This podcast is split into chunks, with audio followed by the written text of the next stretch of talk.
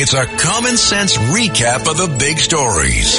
It's Cats and Cosby on 77 WABC. Uh, and joining us now here is Andy McCarthy, former assistant U.S. attorney.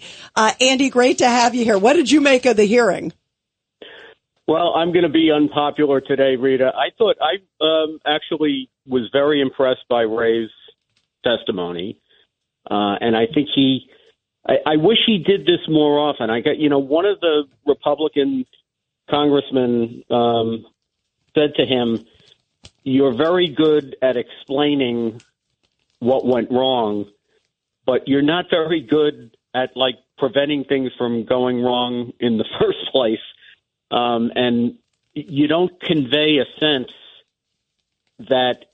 Um, there's been any accountability for the problems at the it, it, obviously it's much worse than problems, but the abuses at the FBI that Wray, you know, he lamented, he, you know, he explained how appalled he was by them, uh, and he pointed out that you know everybody who was, for example, involved in Crossfire Hurricane has been removed one way or the other from the FBI, and I think you know the sense that people have and this is partially because of Wray's kind of understated personality. And to me, the fact that he was brought in to be kind of the anti Comey, to shun the publicity, to exhibit modesty and, and the like, there's no sense in the, for the public that anybody's really been held to account.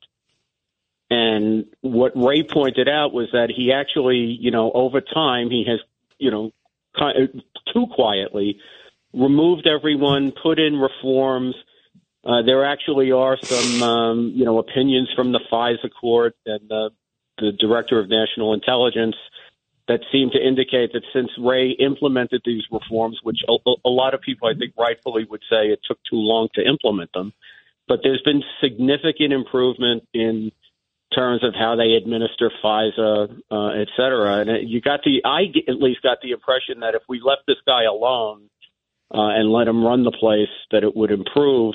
And I, my question for the Matt Gaetzes of the world is simply this: Do you really want an FBI director picked by Joe Biden? Well, and that's, that's by the way, yeah, that's a big problem. You know, I'll tell you, I felt differently, Andy. Um, and I agree with you a lot, but today I felt he seemed very disconnected. Maybe it's his aloof personality. Um, and, but I felt, I felt he seemed way too aloof and he kept no, I don't know, no idea. Rita, I had dinner last night uh, with a few uh, senators in Washington. Rand Paul was there, and Senator Ted Cruz, and uh, Ted. I asked Ted Cruz, and he says he knows Wray for thirty years, and um, he likes him, uh, and he thinks his number two guy was calling a lot of those shots. Yeah, that's what I've heard too. And he mentioned the number two guy's name. I can't remember it right now. Uh, Andrew McCarthy, uh, what do you think? Well, I, I, I like Wray too. Uh, I also thought my favorite part of his testimony today was um, when he got asked about, uh, you know, whether he was targeting conservative groups. And you know, anyone who knows Wray, he's like a rock rib conservative. Uh, he's not a progressive Democrat. He's a lifelong Republican and he kind of looked at the person who asked him the question and said, like anybody who knows anything about me to, to describe me that way sounds insane to me. Um, and I think you know Rita Rita mentioned his aloof personality, um, and, and I think there's a lot to that. But I also I kind of respected today the way I thought that he acknowledged that his personality has been part of the problem, because he says that um, you know he's he's not only been he, he reminded everyone that he was brought in to replace Comey under circumstances where Comey was removed. And anybody's better than Comey. I mean, I'll, I'll, well, I'll... not only that, Rita. He said Comey was removed specifically because he uh, exposed law enforcement information that under Justice Department rules he wasn't allowed to disclose. And that right. was, you know, that one of the things that was drummed into him was that he's not supposed to do that. And he also is somebody who is, um, you know, maybe this is because of his lawyer experience. And a lot of people say, you know, Pete probably has some views on this, but a lot of people say maybe we should go with it you know, with a cop as the FBI director instead of a lawyer all the time. I'm, I'm, I'm now going to get drummed out of the lawyer corps too, I guess now.